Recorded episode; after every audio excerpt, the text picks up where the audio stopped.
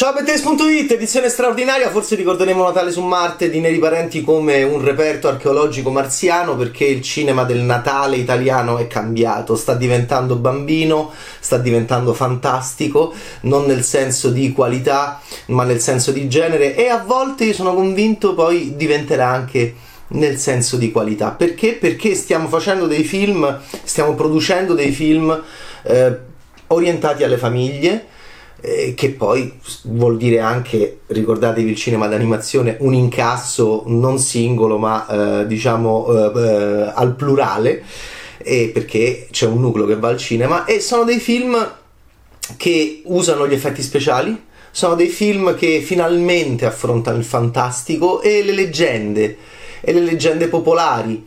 Eh, prendendo un po' di qua e un po' di là e giocando con dei ruoli e, delle, e dei personaggi importanti e radicati, no? E pop, va bene? Eh, non facciamo Marvel, non facciamo, lo chiamavano Gig 2, purtroppo, ma facciamo Babbo Natale, ma facciamo la Befana. Tutta colpa, eh, Galeotto fu, la Befana viene di notte, eh, quasi 8 milioni di euro al botteghino, regia di Michele Soavi, ma soprattutto l'idea di Nicola Guaglianone. E adesso arriva tutto questo filone che in questo Natale del 2021, complici anche probabilmente i, i, rinvii causati dal Covid arrivano tutti insieme, no? E, ne, e ne, avremo, ne avremo tre.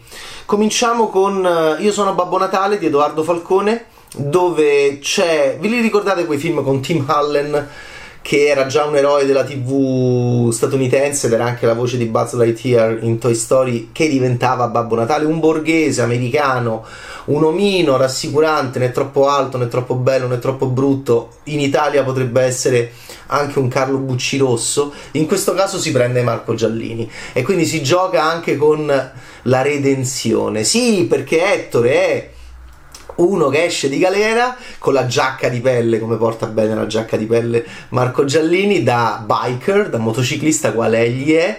Ettore è uno che esce da Regina Celi, ma Ettore era anche un ragazzino che da piccolo contestava Babbo Natale ed era anche un ragazzino che aveva il padre che rubava, la madre che spacciava, non, meglio non chiedere il nonno che faceva o la nonna che faceva. A questo punto Ettore è questo, esce di galera a Natale viene avvicinato da un signore molto elegante, anche molto ingenuo, interpretato da Gigi Proietti, si chiama Nicola, che gli dice eh, forse un omaggio a Nicola Guaglianone, che ha veramente che è il papà di questo cinema e per cui non lo ringrazieremo abbastanza, anche se non ha fatto Gig 2, per cui non finiremo mai abbastanza di colpevolizzarlo. In questo, in questo equilibrio di bilancia di reazioni nei confronti del genio drammaturgico di Nicola Guaglianone, appunto riscontriamo forse questo homage eh, a egli, eh, visto che appunto Nicola incontra Ettore, Gigi Proietti incontra Marco Giallini e ovviamente già sono due, eh, due pezzi da 90 della, della, Roma, della Romanitas, forse un pezzo da 100 e un pezzo da 90, Gigi Proietti che ci ha anche lasciato. E allora ma non è che c'è un, un, passaggio di consegne in atto, ma non è che c'è il soprannaturale, ma non è che Nicola è in realtà qualcuno che o qualcosa o un, una creatura che vorrebbe. Allora, eh, l'idea, quanti sono quelli di Conti Mallen? A me piacciono. Eh, non tutti, però mi piace, poi soprattutto mi piace il concetto. Eh, Santa Claus, peraltro c'era Leo Benvenuti il nostro Leo Benvenuti alla base di questi, anche tra loro che è appunto un maestro di Nicola Guaglianone, tutto torna.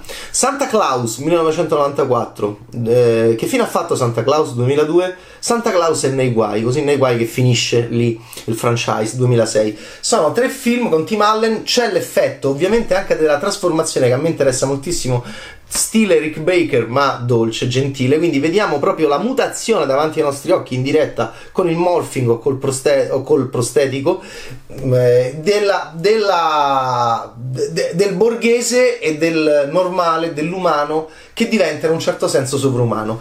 Eh, qui c'è, gio- c'è un gioco in questo film di Edoardo Falcone con una Roma un po' di kenziana, non particolarmente enfatizzata in chiave architettonica, Qua eh, Edoardo Falcone viene dalla sceneggiatura, non è un regista sprovveduto perché comunque questo è già quante regie ha fatto? Questa è già la, la, la quarta o quinta regia. Se Dio vuole, troppo baciapile questione di karma eh, non era male. Io sono Babbo Natale, è il terzo, sta già girando il quarto. E mm, Edoardo Falcone, che è un sceneggiatore di grande esperienza dentro la Factory Lucisano, in questo caso va con la Red a fare un film um, sulla linea di Guaglianone, appunto, sulla linea di questa idea di, di gentilezza e di family movie giocando anche con uh, Giallini che con il nostro cinismo romano e con anche la durezza di Giallini che è sempre stato criminale, sempre stato criminale nell'odore della notte di Caligari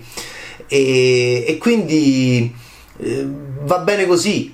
Va bene così, il concetto è molto forte. Questi sono film che mi piacciono perché sono film che i nostri amici nordamericani eh, chiamerebbero high concept movie. Sono dei film che puoi picciare, che puoi riassumere a un produttore in due secondi e dici: Ok, Gigi Proietti è Babbo Natale e vuole fare il passaggio di consegna con Marco Giallini. E già il produttore dice: Ok, questo è il budget.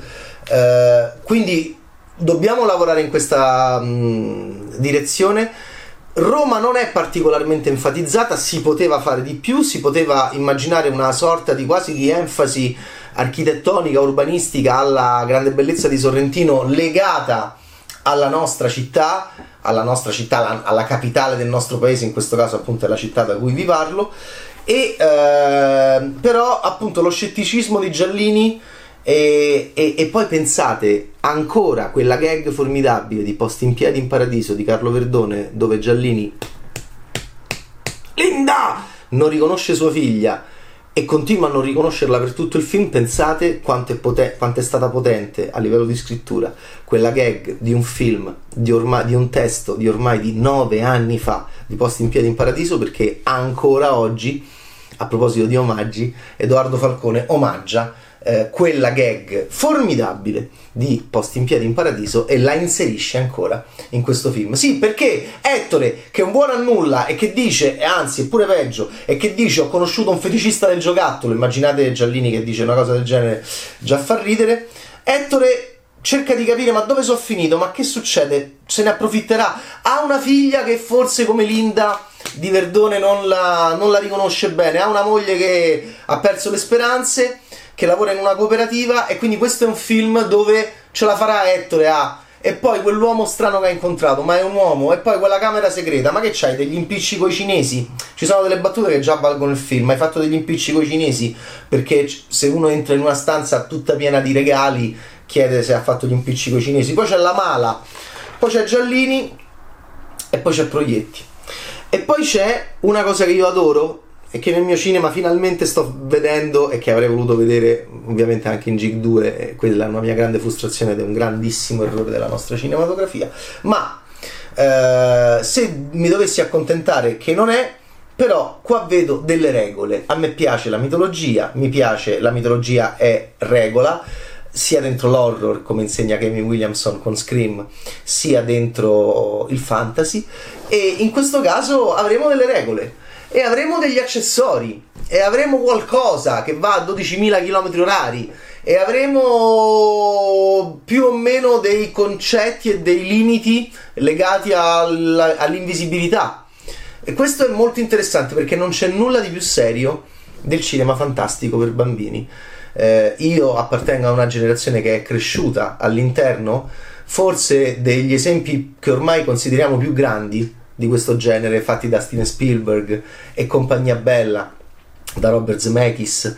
E io ero bambino in quel momento e mi sono reso conto di quanto fosse complesso, sofisticato, intelligente, potente quel cinema che oggi infatti or- eh, enfatizziamo e celebriamo sempre di più che si torni lì per andare avanti anche nella nostra cinematografia che ha perso tantissimi anni da quel punto di vista. Sono i passi di Bimbo non è il film non è tutte le manie di Bob eh, di Frank Oz con Bill Murray e Richard Dreyfuss però sono i passi di Bimbo di una cinematografia che piano piano sta eh, imparando l'effetto speciale il senso dell'effetto speciale le regole del cinema fantastico qualcosa che va a 12 km orari volare eh, il make-up e la trasformazione.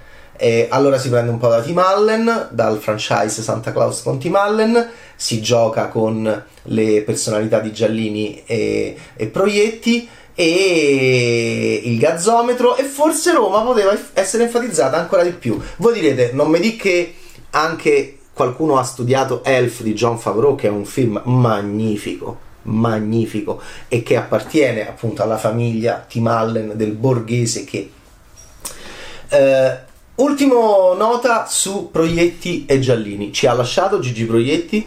Io eh, voglio dire ci manca ancora a livello cinematografico eh, quella, lib- quella mh, quel senso di libertà dell'emozione. Andava assolutamente aumentato il livello emotivo soprattutto in alcune scene con Gigi Proietti e, e, e, e magari in futuro potremmo essere più specifici e rivelatori. Quando il cinema italiano smetterà di eh, sentire questo leggero senso di colpa nei confronti di questo cinema che è troppo tardi pure, siamo arrivati a farlo troppo tardi, eh, non sarà mai troppo tardi. Io sono sicuro che le prossime generazioni di cineasti e di operatori e di manipolatori del concetto e del testo dell'audiovisivo saranno molto più capaci di non vergognarsi e di cercare quello che manca forse in Io sono Babbo Natale di Edoardo Falcone, la botta emotiva definitiva, il famoso cazzotto, il cazzotto che è strappalacrime e che tu devi